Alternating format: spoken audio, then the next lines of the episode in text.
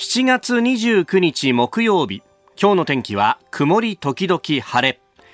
日本放送飯田浩二の OK 工事アップ。朝6時を過ぎました。おはようございます。日本放送アナウンサーの飯田浩二です。おはようございます。日本放送アナウンサーの新業一華です。日本放送飯田浩二の OK 工事アップ。この後8時まで生放送ですえー、昨日はですね、まあ、日本放送の局内ももう大騒ぎという感じでありまして、はい、えー、昨日ですね、お昼11時半から日本放送では、うん、侍ジャパン、ね、野球日本代表の初戦、ドミニカ共和国戦を中継をしたというわけでありましたけれどもね、はい、あの、私ちょっと野暮用がいろいろあって、うん、まあ、あの霞が関方面にまあ取材に行ってもまあ静かなもんだったんですけれども、ええ、あの一方でですねあの私、阪神ファンでもあるんですけれども、まあ、阪神戦を観戦をしているとあまり具合がよろしくないことが多いというトラウマがあるので、うん、侍ジャパンの試合ってのもこれ俺がなんか見てたり聞いてたりとかするとちょっとまずいかなと思ってですね、はあ、まああの仕事をしてたわけですよ、えー、でそうすると番組のスタッフの中のですね、まあ、グループのこうやり取りの中で、はい、LINE とかでね、えー、えー、えー、いろんな情報が飛び交うんですけれども、まあ、私が阪神のことが好きなのは、まあしょうね、みんな知ってるので青柳何してくれとんのじゃというですね。来ましたね、えー、そんな LINE が。そうあの番組チーフからですね、えー、熱い LINE が来たりなんかして来ました来ました。ってことはまたやらかしたんかとか思いましたよね思いながらですね思いながらでも俺が見るるとなと思って、はい、で、家まで帰ったわけですよ。で、そしたら、こうパチッとつけたらですよ。おなんか、負けてんじゃん。3対1のシーンでですね、すね最終回まで来てて、うん、で、そしたらこう、ぼーっとですね、ほでった体を冷やしながら見たら、ん？いやー、これは本当にね。いや、もう大逆転ですよね。最初に柳田選手が、まあ内野安打と言いながら、ピッチャーのね、カバー遅れて出たところから、ねえ、あの、甲斐選手の、まあ、ギラ野戦になりましたけれども、スクイズだよね。しかも、一気目外して、おーいってなったところから、うわーっていう。で、最後は坂本選手が、まあ、間も菊選手が繋いだりとかね、はい、えー、山田選手も繋いでっていう。本当に、あの、阪神のですね、まあ、ある意味のこう、尻拭いを、えもう9回を上げてやってくれた。最後は巨人の選手にっていうね、え因果ってものは巡るなと、えありがとうございました。ねいやー、本当勝って終わった、ね、いや、本当よかったですね、初戦ね。まあ、初戦、しかも、あの、福島、ね、えー、県営東球場で行った、えー、その模様、ね、えー、現場どんなことがあったのかっていうのは、後ほど6時50分過ぎにですね、えー、夕刊富士の、えー、大和記者、大和秀邦記者に、えー、来てもらって今日は。えー、あなた東京帰ってきて記事書いたんだなと思って。忙しい中でありがたい。えー、ぜひですね、じっくりと聞いていこうと思っております。はい。そして昨日はね、夜はサッカーがあって、まあ、これもフランス相手に4点も取れるもんなんだっていうね。びっくりしましたね、本当に。まあ、このあたりもですね、えー、取材をしたあ日本放送の大泉健人アナウンサー、こちら電話をつないでね、えーえー、いろいろ話聞いていこうと思いますが、はい、オリンピックも本当に目白押しでね、え。ー、えー、今日も伊藤美誠ちゃんの準決勝、えー、柔道女子78キロ級浜田勝利選手金メダルに挑む、えー、さらにはテニス錦織圭選手準々決勝、そしてゴルフ、えー、松山英樹さんも第1ラウンド出てくるぞというですね、もうな、どれを見ようか聞こうかという中で、はい、えー、私今日はですね、朝この番組があり、夕方方にズームそこまで言うかがあって、で、さらに今日はですね、えー、県立、静岡県立大学の、あの、えー、まあ、社会人も含めての公開講座の、おちょっと話してくれというのを頼まれておりまして、えー、一切これは 触れられないのかもな、今日はって思いながらですね。ただ、あの、この、静岡県立大学の講座なんですけれども、あの、インターネットで、え、えウェビナーという形で行いますんで、どこからでもアクセスができます。今お聞きのあなたもですね、あのー、静岡県立大のホームページから、え、え登録をしていただきますと間に合いますんで、えもちろん、あのー無料で公開講座という形でやりますんで、えー、よかったらぜひこちらもお付き合いいただければと。ちょっと頼みますよ、井田さん。えー、金メダル級の話してきてくださいよ。バカを言うんじゃないよ。何を言ってるんだよ。頼みますよ。これね、あの、全8回ある第1回ということで、まあ私、梅雨払いみたいなもんですから。おお、いやいや、ここで登録をしていただいて、ぜひ、あの、キラ星のごとく先生方のお話も聞いていただければと思いますんで、一つよろしくお願いいたします。ますタイトル、ラジオニュースで私が目指していること。胃が痛い。なんで、なんで胃が痛いんですか？いや目指しているのでしょう、金メダルを。いやいや、そうだな。うん、2位じゃダメなんですかってわけにいかないわけだよ。そうそうそうそう。志は大きく、私も持っていこうと思いますんで、今日も8時まで生放送です。OK 工事アップ。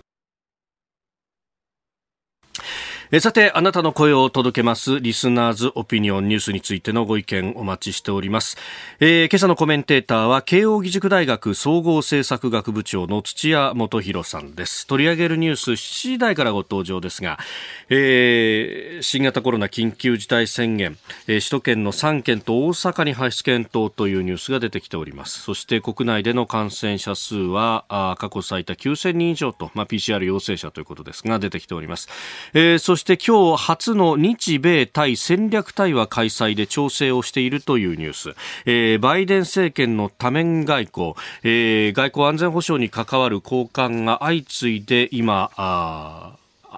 アジア方面を、え訪問しております、えそして東京オリンピックとサイバー攻撃について土屋さんご専門のところ7時40分過ぎ、えスクープアップのゾーンで詳しく聞いていきたいと思います。今週も番組の新グッズコージーオリジナルスマホスタンドクリーナー金貨銀をご意見をいただいた方の中から抽選で3人の方にプレゼントします。金銀の指定はできませんのでご了承ください。ポッドキャストや YouTube でお聞きのあなたにもプレゼントが当たるチャンスです。番組ホーームページのプレゼント応募フォームから住所やお名前、電話番号を登録してご応募ください。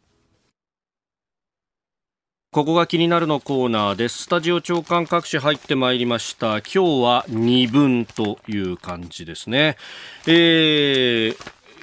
朝日毎日そして東京新聞は昨日の PCR 陽性者の新規報告者数、まあ、あの感染者数という言い方をしておりますが、えー、9000人を超えてきたという全国の数字あるいは東京が3177人であったということを、えー、一面からあ大展開という感じでやってております。まあ、後ほどね、えー、これについてはあ今日のコメンテーターの土屋元弘さんとまた、えー、深めていこうと思っております。あのー、今日日経かなちらっと載ってましたけれども、あの、アストラゼネカ社製のワクチンについても、まあ、えー、これも使うことを検討するみたいなことをですね、昨日、加藤官房長官が会見で話したということが出てました。そうなんですよ。ワクチンの話するんだったら、なんでこの宙に浮いてるアストラゼネカこの先、えー、使わないんだろうねっていうのはずっっと思ってきたところなんですけれどもね。えー、未だにね、あの厚労省の審議会の中で、まあ、承認が、承認というか使うよということを決めなければ、一応あの、もうすでに特例承認は出てるんだけれども、現場では使えないというような仕切りになっていると、ね、いうことあります。他方、オーストラリアなどは、このデルタ株が結構ね、えー、まあ、日本と同じように蔓延し、かつ、えー、外からやってくる、うん、ファイザーだとかのワクチンがなかなか来ないという中で、アストラゼネカを18歳以上にもう打つようにレギュレーションを変えるというようなことを始めていると、これシドニーなどがあるニューサウスウェールズ州などがそうした決断をすでにしているというところも伝えられております。えー、そして、まあ、オリンピックについてというのがね、橋本金、大橋二冠という産経新聞一面、橋本金、えー、読売も一面ということで、えー、かなり分かれているという中であります。で、月末が近づいてきますとですね、あの、論壇辞表だとか、まあ、あの、各社いろんな名前を付けてるんですけれども、文化面で、まあ、あの、この1ヶ月の、まあ、論壇誌の傾向等々をまとめてという記事が出てくるんですが、今日は読売新聞29面文化面で、えー、視聴オピニオンとというコーナーがあります。ロンダン市7月、えー、見出しはこうです。東アジア若者の絶望と人口減ということで、この、まあ、あの、各国の、まあ、人口の減少についてっていうのを知らせる記事が結構多かったということで、えー、書いていますけれども、まあ、あの、今や韓国、台湾、香港などの人口が自然減に転じたと合計特殊出生率で見ても、まあ、実は東アジア地域、過去北朝鮮を除くでは日本が最も高いというような、えー、これはあの今、東アジアで何が起きているのかという世界の記事を引いたものであったりとか、まあ、いろんな形で掘り下げているんですけれどもこの中で非常にこう興味深いのがですね、えー、まず中国でかなり人口減少この先20年間、えー、続くんじゃないかということが言われていてこれは国際政治学者の村田敦さん、えー、同志社大の、ね、学長も務められていた方ですがボイスの中で、えー、2028年頃までに中国世界一の経済大国になると予想されているが同じ頃に激しい少子高齢化にも苦しむようになっていると指摘し、えー、中国はこの時期最も強くて脆い時期を迎えると、えー、人口のボーナスというものがいよいよ終わりかけていてでその中でこの勢いが今一番あるうちに台湾であるとかいろんなところに手を出すんじゃないかというような、えー、ことも言われています。で他方、えー、高橋みゆき氏という歴史人口学の先生がですね世界の中で書いているんですけれどもじゃあ人口減少に対してどういう手当ができるのかと、まあ、あの少子高齢化というとね例えばあのえ保育の無償化であったりとか、あるいは、あの、支援をするというような、まあ、ミクロ的な、こうね、支援策が非常に注目されていますけれども、えー、歴史を紐解いてみると、東北地方のある班での調査で、えー、出生率が恒常的に上向き始めたのは、えー、そうしたあ子供の数に応じた金銭給付などが行われた時期ではなく、産業振興などで暮らしの安定が実現した時だと論じると。よくですね、あの、次世代へ負担を残すななんて言ってですね、とにかく緊縮をして借金を返すことが美徳なんですと、だから、えー、公共投資だとか、あ経済政策をどーんと打つっていうのは間違いなんですというような言説が、えー、まことしやかに言われますが、そういうことをすると結局、次の世代を生むことすらできなくなってしまう社会が訪れる。果たしてこれでいいのかと、経済欄に欠けている論点はまさにここなんじゃないかと私は感じ入りました。ここが気になるでした。さあ、東京トゥデイズリポート。今日は大泉健人アナウンサー、サッカーについてです。大泉さん。はい、おはようございます。おはようございます。はい、昨日見た。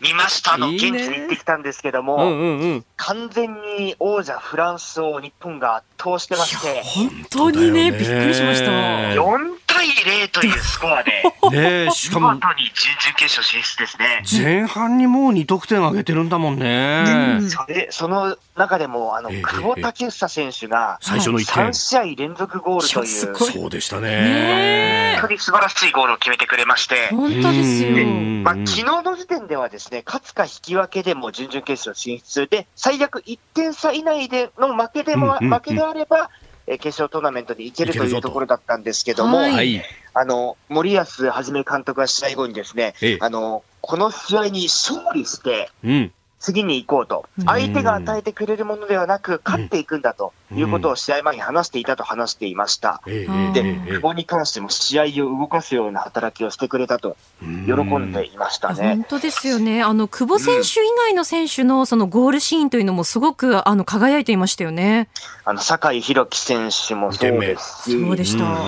あと最後、あの、4点目を決めた前田大然選手も、途中から出てきてしっかりと結果を残していましたんで、そうだよ、ね、あと三好選手もそうですけど、本当に出てきた選手たちがしっかりと役割を果たして結果を残してましたね。うん、さあ、そして今度ニュージーランドと準々決勝、もうこれはそうなると、もうメダル、はい、あるいは一番色のいいメダルまでこれ見えてきますか？見えてきますね。ニュージーランドを倒して、で、準決勝はスペインとコートジボワールの勝者なんですけど、はい、スペインに対しても、うん。ね、あの、親善試合、この前、えー、強化試合、17日、1対1引き分けで、いい試合してますんで、なるほど。波に乗ってますからいけると思いますよ。いや問題は累積のイエローで、これ、酒井選手、次出らんないんだよね。酒井宏樹選手が次の試合、欠場なので、右サイドバック、おそらく橋岡選手か、うんうんまあ、他の選手が右サイドバックに回るんじゃないかと思われてまして、なるほどかなり酒井選手の功績大きいんで、はいうんここをどうするかというところでしょうね。なるほど。わかりました。い、や、本当疲れてる中、朝早くからありがとうございます。いえいえ、とんでもないです。ええあの、引き続き体気をつけて。はい。はい、どうもありがとうございました。ありがとうございました。大泉健太アナウンサーとつなぎました。さあ、この時間からコメンテーターの方々にご登場いただきます。今朝は、慶応義塾大学総合政策学部長、土屋元博さんです。おはようございおます。はようございます。よろしくお願いします。よろしくお願いしいやー、オリンピック暑いさなかですけれども、学校は夏休みって感じですか？そうですね。今、試験期間があもうすぐ終わって、今、私たちは採点中で、学生は夏休みに入りました。そっか、7月って試験の季節ですね、そういえば。はい考えてみたら大学は。そうだ、じゃあ今、その採点で一番大変な時期でもある。ちょっと辛いですね。すいません、そんなに朝早くからありがとうございます。リモートだと試験の形も変わったりしますか？まあ、あの、レポートの方が多くなりましたね。もう教室で試験というのは、私のキャンパスは全然なかったですねう。ーん。まあコロナについても今日伺っていこうと思います。今日よろしくお願いいたします。よろしくお願いしますここでポッドキャスト YouTube でお聞きのあなたにお知らせですお聞きの配信プログラムは日本放送飯田浩司の OK コージーアップの再編集版です。AM、FM ラジオ、 radiko、radiko のタイムフリーではニュースだけでなく東京オリンピック・パラリンピックの最新情報やエンタメ情報黒木ひとみさんの対談コーナー「朝ナビ」や医師が週替わりで登場。健康や病気の治療法を伺う早起きドクターなど盛りだくさんです。ぜひ AM、FM ラジオ、 radiko、radiko のタイムフリーでチェックしてください。あなたと一緒に作る朝のニュース番組飯田浩司の OK コージーアップ。日本放送の放送エリア外でお聞きのあなたそして海外でお聞きのあなたからの参加もお待ちしています。7月29日木曜日時刻は朝7時を過ぎました改めましておはようございますニッポン放送アナウンサーの飯田浩司ですおはようございます日本放送アナウンサーの新業一華ですあなたと一緒にニュースを考える飯田浩二の OK 工事アップ今朝のコメンテーターは慶応義塾大学総合政策学部長土屋元博さんですえー、引き続きよろしくお願いします。よろしくお願いします。ます土屋さんには番組エンディングまでお付き合いいただきます。では、7時台最初のニュースはこちらです。首都圏3県と大阪に緊急事態宣言を検討、明日30日にも決定へ。政府は昨日新型コロナウイルス感染者が急増している埼玉、千葉、神奈川の首都圏3県と大阪府に対し緊急事態宣言を発令する検討に入りました早ければ明日30日の政府対策本部で決定する見通しですえー、この首都圏3県と大阪での感染が増えてきた原因について新型コロナウイルス感染症対策分科会の尾身茂会長が、えー、昨日の衆議院内閣委員会の閉会中審査で答弁しています。実は医療の逼迫というものがもうすでに起き始めているというのが我々の認識であります。一般の人々にまだ十分にその危機感が伝わってないということが大きい一つの原因だえー、ということで、このメッセージの出し方であるとか、あるいはより広範な措置などを求めるという趣旨でありました。千代さん、まあ、あの、広まってきたっていう感じ、まあ、実感としてどうですかね？いや、実はですね、あの、えー、私たち、慶応病院というのがありまして、えーえー、これは国立競技場に一番近い病院なんですね。そうですね。はいでそういう面では、まあ、五輪があのこの感染を広げてしまうかどうかっていうのは非常に注目してました。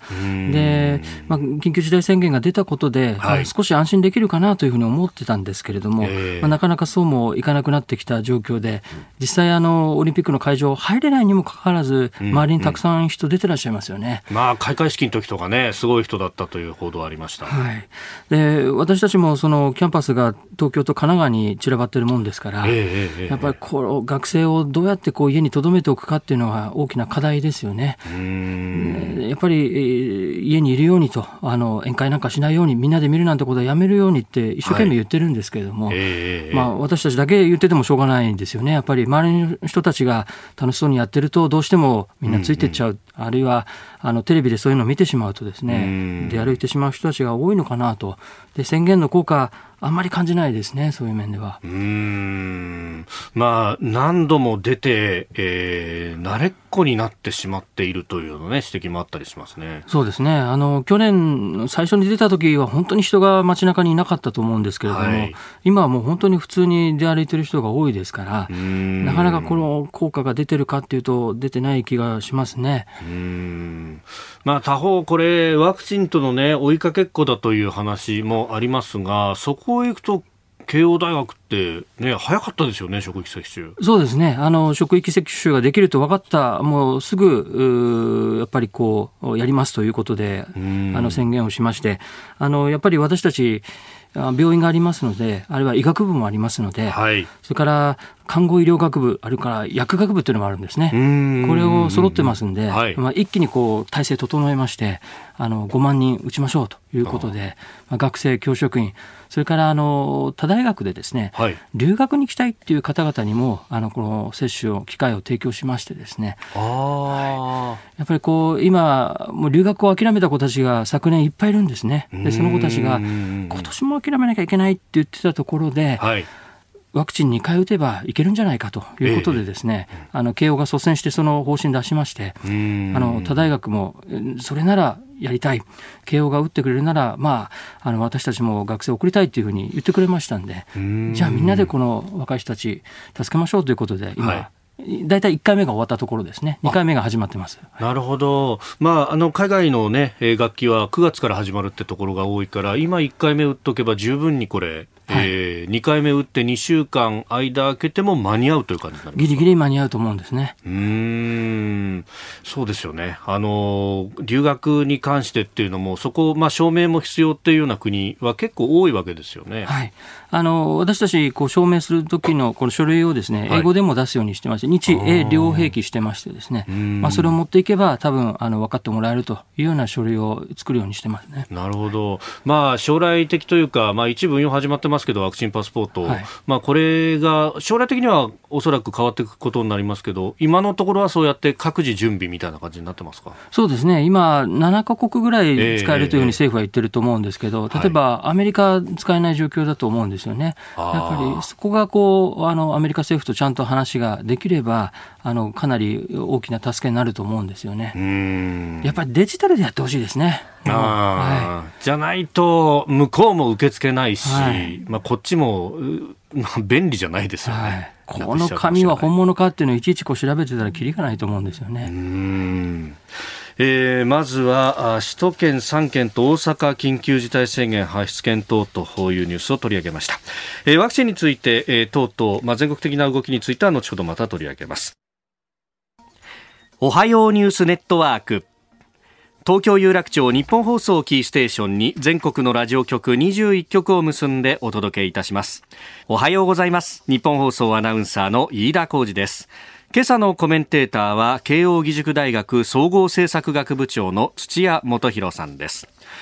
さあ、ではまずは昨日の東京オリンピックからであります。えー、競泳女子200メートル個人メドレー決勝、大橋悠依選手が今大会2つ目の金メダルを獲得しました。えー、日本の選手のメダル獲得、他にも柔道女子70キロ級新井千鶴選手金メダル、体操男子個人総合橋本大輝選手金メダル、えー、競泳では男子200メートルバタフライ、えー、19歳本田灯選手銀メダルと、えー、メダルラッシュという感じになっております。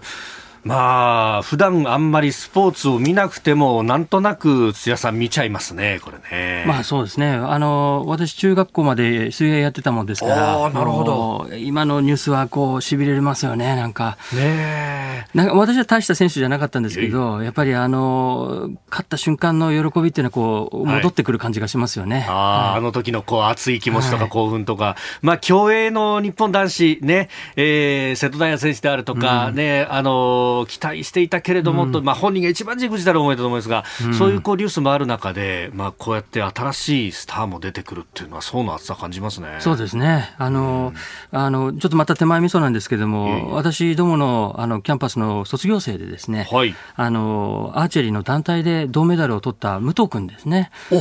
そうですか、はい、慶応の,、あの SFC、はい、湘南藤沢キャンパス。はい、今、現役の学生が2人、それから卒業生が6名、あの今回のオリンピック出てるんですけど、あの最初に、えー、武藤君があの最後のですね、このそうですよね、10点取れば、インナー10点っていうところで、バーンとやってくれたので、うんうん、もうちょっと興奮しましたね、あれは。あそこで10点を見事に真ん中打ち抜いた、はい、なるほど、SFE の卒業生でしたか。はい、もうちょっと、あの塾長、まあ、学長ですね、塾長がですね、もう震えたなって言ってましたね。なるほど。いや本当で、あの、あの後会見私取材したんですけれども、まあ3人のチームワークと、うん、それからやっぱり、あそこをこう、お台場の会場でやるっていうのは、うん、なかなか風を読むのが難しかったというようなね、うん、あの中でよく決めたなというところですよね。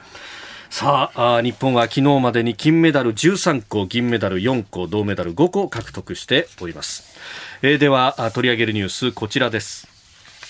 新型コロナの感染者国内で過去最多9000人以上。国内の新たな感染者は昨日9576人過去最多となりました。初めて9000人を超えこれまでの最多だった今年1月8日の7958人を上回った形になりました。えー、重症者前の日と比べ8人増えた522人、まあ、このあたりの数字というのはこの今年1月の数字と比べれば抑えられているということもあります、まあ、この辺ワクチンとのせめぎ合いということが見えてきますかね、まあ、そうですね。あの明らかに高齢者の方の重症者が減っているということですから、はい、やっぱりワクチンの効果あるのかなというふうに思いますね。で私どもあの5万人の職域接種をやるということで、はい大学、はい、はい、あの学生、教職員、それからまあ一部他大学の方々もやってるわけですけども、やっぱりこう副反応が若い人出るっていうふうに言われてた通り、本当に出るんですね。あやっぱりこう1回目が大体終わったところなんですけども、はい、まあ、2回目、えー、打つと、やっぱりこうちょっと辛いですっていう学生の声が聞こえてくるわけですよね。あそっか、あれ、6月の終わりぐらいから始めてますよね。はい、6月21日から始めてるので。じゃあ、ちょうど、あれ、モデルナ製だと4週間待つから、ね、ちょうど2回目が始まるぐらいです。はい、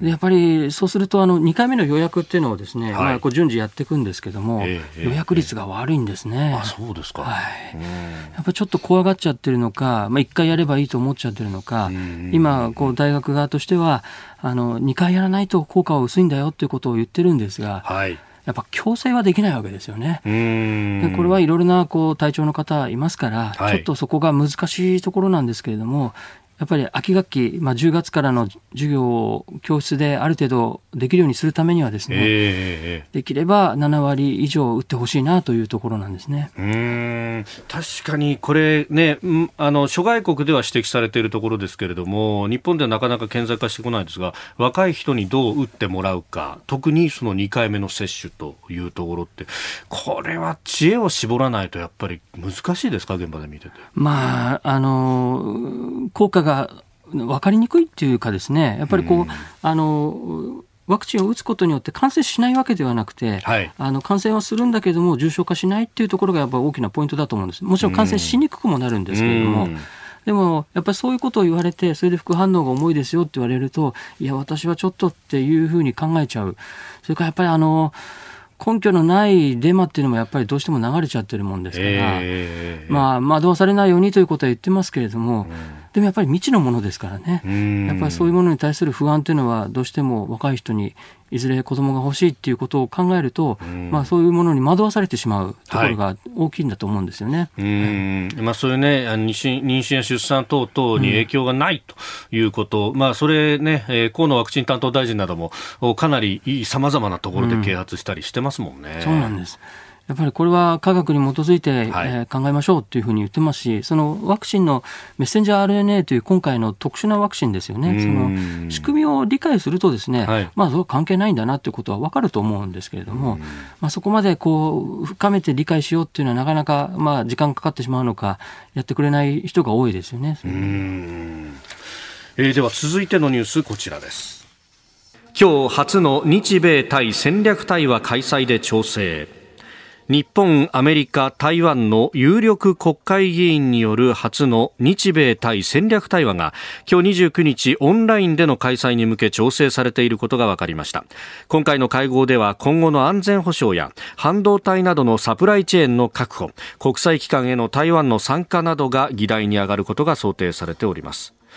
えー、超党派の日華議員懇談会主催ということになっております。普通は戦略対話っていうと、あの外務防衛の担当大臣等々が出てくるっていうのが通例ですが、そうはなかなかできないというところですか？うん。あの、まあ、2プラス2ということで、普通はやると思うんですけれども、えー、まあ、あの、公式には、その台湾と日本もアメリカも国交がないということですから、あまあ、その、やりにくいというところはあると思うんですね。しかし、まあ、今この情勢がかなり危なくなってきていると。はい、で、あの、アメリカのインド太平洋軍というのがあるんですが、えー、まあ、そこの司令官が先日ですね、6年以内に、まあ、中国が、台湾に侵攻するんではないかなんていう刺激的な発言をしてしまったもんですから、ね、まあ、そこはあの備えなくちゃいけないということだと思うんですよね。やっぱ台湾はあの日米を含む、はい、我々の側のこの産業の中でとても重要な役割を果たしているわけですよね。我々が使っているそのリモートの世界でもちろん使わなきゃいけなかったコンピューターの半導体とか、はい、あるいはこうスマホの中に入っている部品ですとか、そういったものを台湾が供給してくれてますから、ここをちゃんとですね守っておかないと、われわれの経済にも大きなダメージあると思うんですね、うん。まあ、あの今も読みましたサプライチェーンの確保というところで、まあ、台湾の TSMC という大きな、えー、会社であるとか、まあ、これね、えー、日本やあるいはアメリカにもこれ工場を作ろうとしているというところですが、ここら辺が一つ課題になってきますか？そうですね。あの、私、国際関係論の勉強を始めた時の最初のテーマが日米半導体摩擦だったんですね。おそうですか。これ、1985年、6年に大きな日米間の問題になり、まあ、91年にある程度の決着を見たということなんですね。はい、あの時も産業の米というふうに呼ばれまして、はい、あらゆる産業に波及効果があると。まあ、今で言えばですね、例えば AI なんていうのも半導体がなければ全然ダメなわけですよね。でそういう意味で、これを誰が握るか、今、この台湾にある会社、TSMC というのが非常に重要な役割を担っているということなので、はい。まあ、台湾の人々からすれば、この戦略産業を自分たちのところに抱えておくってことが、まあ、製造に必要なわけですよね。なるほど。守ってくれるためにはと。はい、で、まあ、日米はちょっといやらしいことを考えてしまえばですね、それをこっち側にも持っておかないと危ないかもしれないみたいなこともある。まあ、中国からすると、その台湾の技術力っていうのをずっと囲い込んでしまいたい。はい。まあ、ここのせめぎ合いがあるので、台湾というのは非常に重要な役割を担っていると思いますね。なるほど。台湾としてはこのカードを有効に最大限使わなきゃいけないと。おっしゃる通りですね。おおいそれと外には出さない。かもしれない。はい、うん。えー、この時間土屋元弘さんとお送りしました。日本総動機の方この後も土屋さんにお付き合いいただきます。今朝のコメンテーターは慶應義塾大学総合政策学部長の土屋元弘さんです。引き続きよろしくお願いします。よろしくお願いします。続いて教えてニュースキーワードです。バイデン政権の多面外交アメリカのバイデン政権は現地28日シャーマン国務副長官がスイス・ジュネーブを訪れロシア政府高官と核軍縮や最先端兵器の軍備管理などについて協議する戦略的安定対話を開始しました。またこれに伴いブリンケン国務長官やオースティン国防長官など閣僚や高官が同時並行で外交を多面的に展開しています。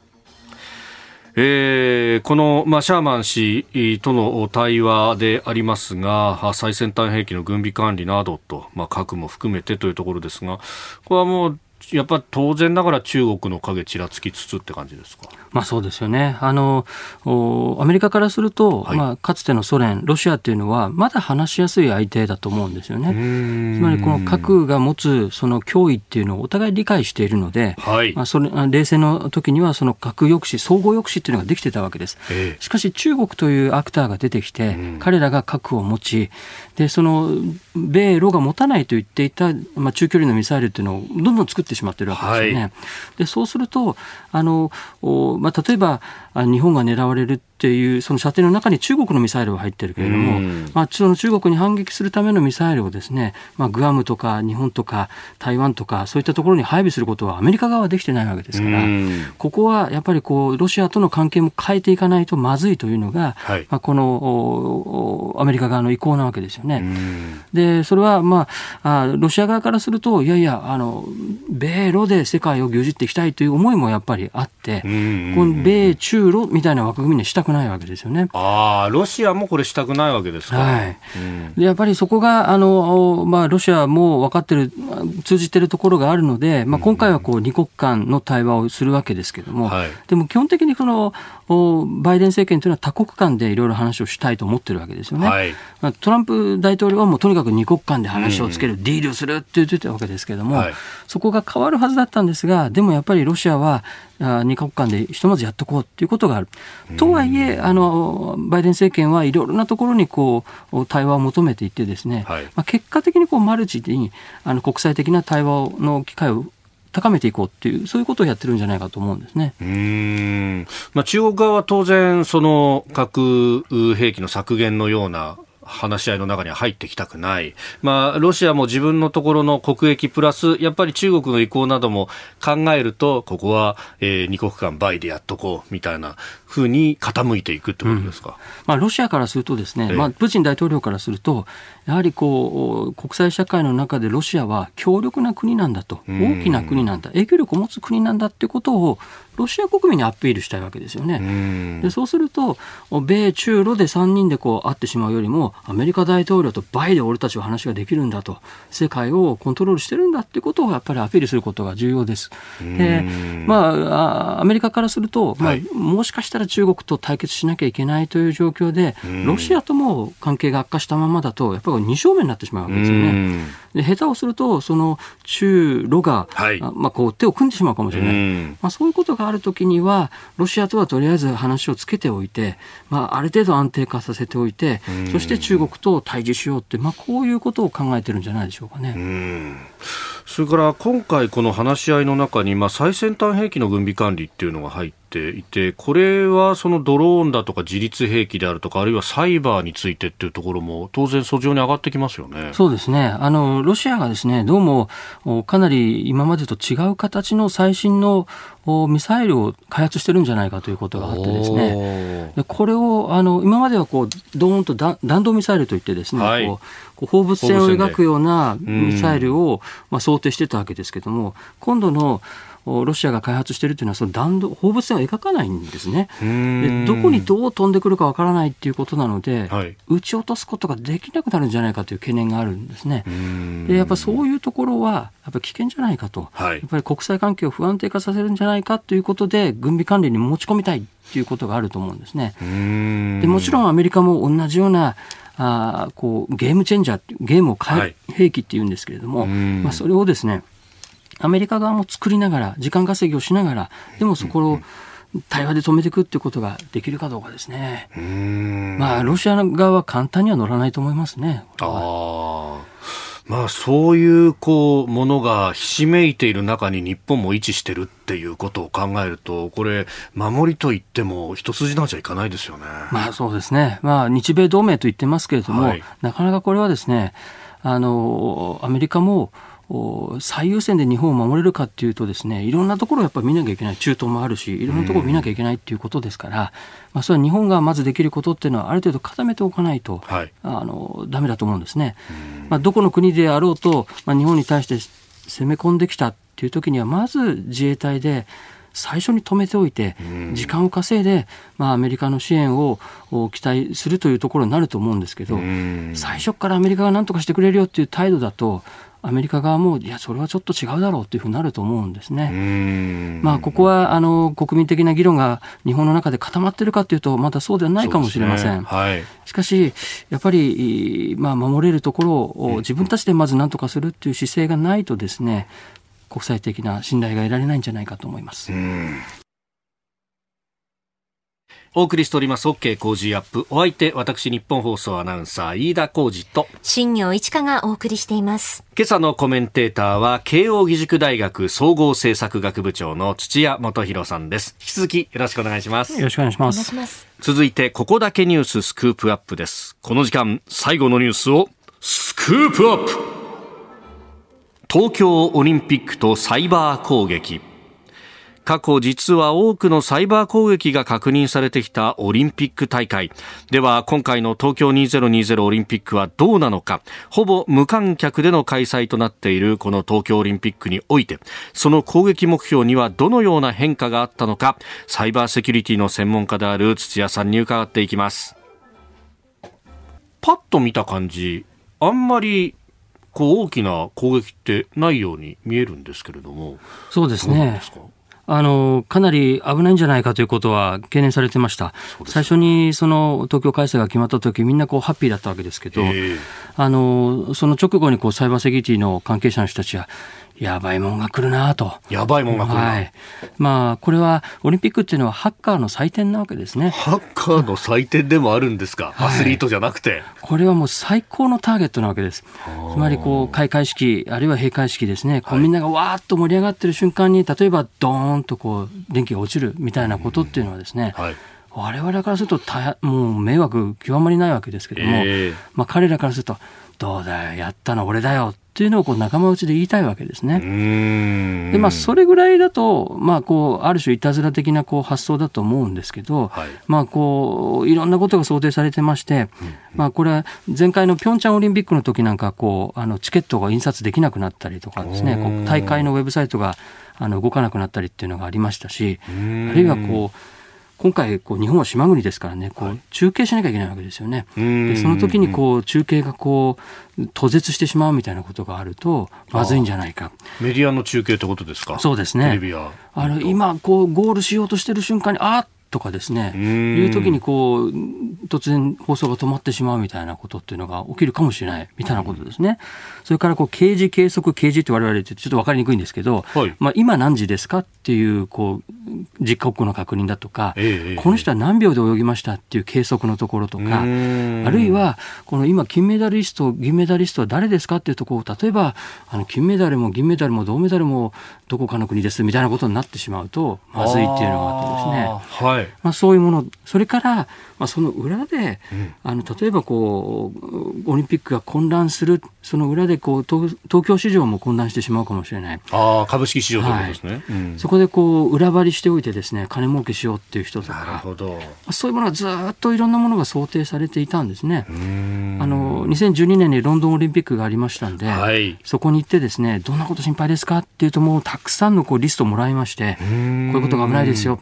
まあ最終的にはその政府機能が止まるとかはい。あるいは金融機関止まるとかええ。あるいはそれこそ、まあ、あー軍日本で言えば自衛隊がですね動けなくなっちゃうんじゃないか、まあ、そういうところまで想定しとけって言われたわけですね。はあ、え、ロンドンじゃそんなことまで想定したんですか？はい、でロンドンの場合はあのかなりですねこれ予算があったんですけど、はい。その予算の3倍その民間の事業者が実は使ってですねええええ。とにかく守りますと。まあ、政府がこれぐらいしか予算くれないんだけど本当にオリンピックを守るためにはこれぐらい人員を投入しお金を使わなきゃダメだっていうことで必死に守ったわけですね。でそれを我々聞いてたもんですから、はいこれは大変だということでこう準備を重ねてきたわけですね。でこの2020年に合わせてこうみんなやってきたところで延期っていうことでこはい。うみんなどっと疲れが溜まっちゃったわけですうね。でもあの今回割と一生懸命こう守ってくださってるので、はい。小さな問題が起きてます。ええ例えば、あのある会社のシステムからですねオリンピック関係者の情報が取られてしまったみたいなこともありましたし。ああ、なんかチケットを買った人たちの情報が一部漏れたっていうのがね、はいえー、2、3日前に記事になってましたか？はい、うんそれからあの、まあ、イギリス側から発表があってですね、どうもロシアが仕掛けるんじゃないかと。でそれはロシアは今回国として参加できてないわけですうね。ROC というね、はいオリンピックコミティという名前になってます。やっぱりその、まあ、ドーピングの問題っていうのがずっと続いていて、はいでえーまあ、ロシアはそこを批判されてるもんですから、うんこれはあの日本に対するサイバー攻撃というよりは、はいオリンピック委員会、国際オリンピック委員会に対するサイバー攻撃っていうのを考えてたんじゃないかっていうことなんですね。まあ、とはいえ、あの我々フェアにやってますし、ロシアの選手も金メダル取りましたし、まあ、体操の団体で金メダル取ったりとかね、はい。ね。ですから、まあ、国レベルだとはい。ちょっと考えにくいと思ってたんですね。とうん。いうのは、中国は北京冬季オリンピック控えてますから、はい。まあ、ここで中国が下手なことをやってですね、ええ。まあ、非難されることになると、北京オリンピックの開催にこう雲がかかってしまうということになりますので、やっぱ中国はおとなしくしている、ロシアもまあそのドーピングの問題あって、ちょっとイライラしているところがあるかもしれませんけれども、まあ、日本に対して何かをやって、あまりこう得るところはない。うんそうすると、国家以外の、まあ、ノンステートアクターというふうに言うんですが、はい非国家アクターですね。ええええこの人たちが、まあ、先ほどのこうハッカーの祭典に参入するかどうかということだったんですね。うんしかし無観客、はい。えーまあ、こうスタジアムの中で何かをするってことはちょっと考えにくくなってきた。うんそうすると、まあ、この中継のシステムが一番今は守らなきゃいけないことかなというふうに思いますね。ああ、なるほど。この無観客のこう作用として守るべきところが絞られたっていうところもあるわけですか？そうですね。うんでまあ、あちょっとお関係者の方々には申し訳ないですけども、まあ、この東京五輪、いろいろなトラブルもうありましたから、えええいや、多分ですね、はいまああ、サイバー攻撃起きても、あまたなんか起きたなぐらいで済むんじゃないかと。なるほど、その意味では、ハッカーからすると、俺たちが目立たねえじゃんってことにそうなんですね。なっちゃうわけですか。そうなんですね。これまで完璧に行われてた東京五輪に傷をつけるっていうことをやりたかったんだと思うんですけど、なるほど。ところが。もう傷だらけの五輪みたいなところがありますので、あまあ、それでもやっぱり関係者の皆さんは一生懸命今守ってくれてると思いますね。これもう休みないですから、こううん相手方はですね、時差の向こう側にいますんで、はい。まあ、こっちは夜中だからちょっとリラックスしようってわけにいかないんですよね。なるほど、向こうは真っ昼までガンガンやってくるという可能性もあると、まあ、ここのところはこのサイバー、まあ、このね、え大きなイベントのみならず、あの例えば警察白書でも、おまあ、中国の、まあ、国家としての意思まであるんじゃないかというような言及まで含めて、えーあったりとか、まあ、自衛隊も防衛白書の中でもね、えーこういうこう新しい領域での戦闘っていうものにも、えー非常に力を割いてると、これ、どうですか、だいぶ空気変わってきてるんですか？変わりましたね。あの、2018年に防衛大綱っていうのをあの政府は作りまして、はい自衛隊は本当に力入れますっていうことを言ってですね、サイバー防衛隊っていうのをこう拡充してます。で警察の方もですね、はい今年の3月にあのサイバーセキュリティ政策会議というところが報告書を出しまして、はい方針転換しますと。で、えーパブリックアトリビューションというんですけども、はいまあ、公的な場でですね、誰がやってるのかってことを名指しするってことを始めたわけですね。で先日あの宇宙の JAXA が、はいあのサイバー攻撃を受けたときに警察の方でですねこれはあの隣の中国がやってますということをうんうんうん言っちゃったわけですね。そうでしたね。でこれは外交的に見ると難しくなるんですけれども、でもそれを言わないと止まらないっていうことがあるので、それをやるというふうに警察は変わったわけですね。そして今度あのサイバー局っていうのを警察の中に作ることになりました。しかも警察庁の中ですよね。都道府県警察じゃなくって。はい。これはもう、あの、一つ昔からあった局を潰してですね、ええ新しいものを作るわけですね。これは本気ですよと。今までこう、いろんなところに散らばってた人員をガッと集めてですうね、ん。でこれは犯人を捕まえる方の法執行のところ、それからインテリジェンス活動っていうんですけれども、はいこう未然にサイバー攻撃、サイバー犯罪を防止するための活動っていうのもしっかりやりますというふうになったんですね。うんですんで、あの、だいぶこう日本政府は本気度をこう上げてきたっていうところがあると思いますね。うんあの前回、土田さんご出演いただいたときに、やっぱりそういうこうサイバーで守るというところで、えーどういうものが流れているのかっていうのをある程度見とかないといけないという話がありました。そしてそこで壁になってくるのが通信の秘密、憲法問題にまでっていうところ、これはこのお警察が新たにサイバー局ってものを作るときに、やっぱり引っかかってきます？えーそうですね。あの、これですね、だいぶ雰囲気変わってきまして、やっぱりこの番組のおかげだと思うんですけど、あの、これは、そこは問題ですというふうに言ったらですね、ええやっぱこう、お政府の中での議論も始まってますし、はい。あの、いろいろな新聞の記事になんかもなるようになってきたんですね。うん。ここがやっぱり問題の本質だっていうことがだんだんだんだんこう共有されてきましたんでうん、そこを変える、ういや、何かしら別の措置を取りながらも、それを可能にするってことをしないと、うんダメなんじゃないかと。でこうやっぱりこうブラックマーケットみたいなものっていうのはこう現実にあるわけですね。そこをこう入り込んで覗いて何が起きてるかってこう情勢認識をしっかりしないと未然には防げないんですね。でもこれはあの通信の秘密あるいは不正アクセス禁止法みたいなものに引っかかってしまうということなんですね。でこれは日本は戦後ずっと守ってきたあの重要な人権だと思うんですけども、そこを、まあ、自分たちの安全を守るということの間でどうやってバランスを取るかということなんですね。これをやっぱり国民的な議論としてぜひやっていただきたいというふうに思います。えー、東京オリンピックとサイバー攻撃、そしてさらにその先どう守っていくのかというところまでお話しいただきました。えー、このコーナー含め radiko タイムフリーポッドキャスト YouTube でも配信してまいります。番組ホームページご覧ください。今朝もポッドキャスト YouTube でご愛聴いただきましてありがとうございました。飯田浩二の OK コージーアップ東京有楽町ニッポン放送で月曜日から金曜日朝6時から8時まで生放送でお送りしています。番組ホームページでは登場いただくコメンテーターのラインナップや放送内容の原稿化された記事など情報盛りだくさんです。また公式ツイッターでも最新情報を配信中。さらにインスタグラムではスタジオで撮影した写真などもアップしています。ぜひチェックしてください。そしてもう一つ飯田浩二アナウンサーの「夕刊富士」で毎週火曜日に連載中の飯田浩二のそこまで言うかこちらもぜひご覧になってみてください。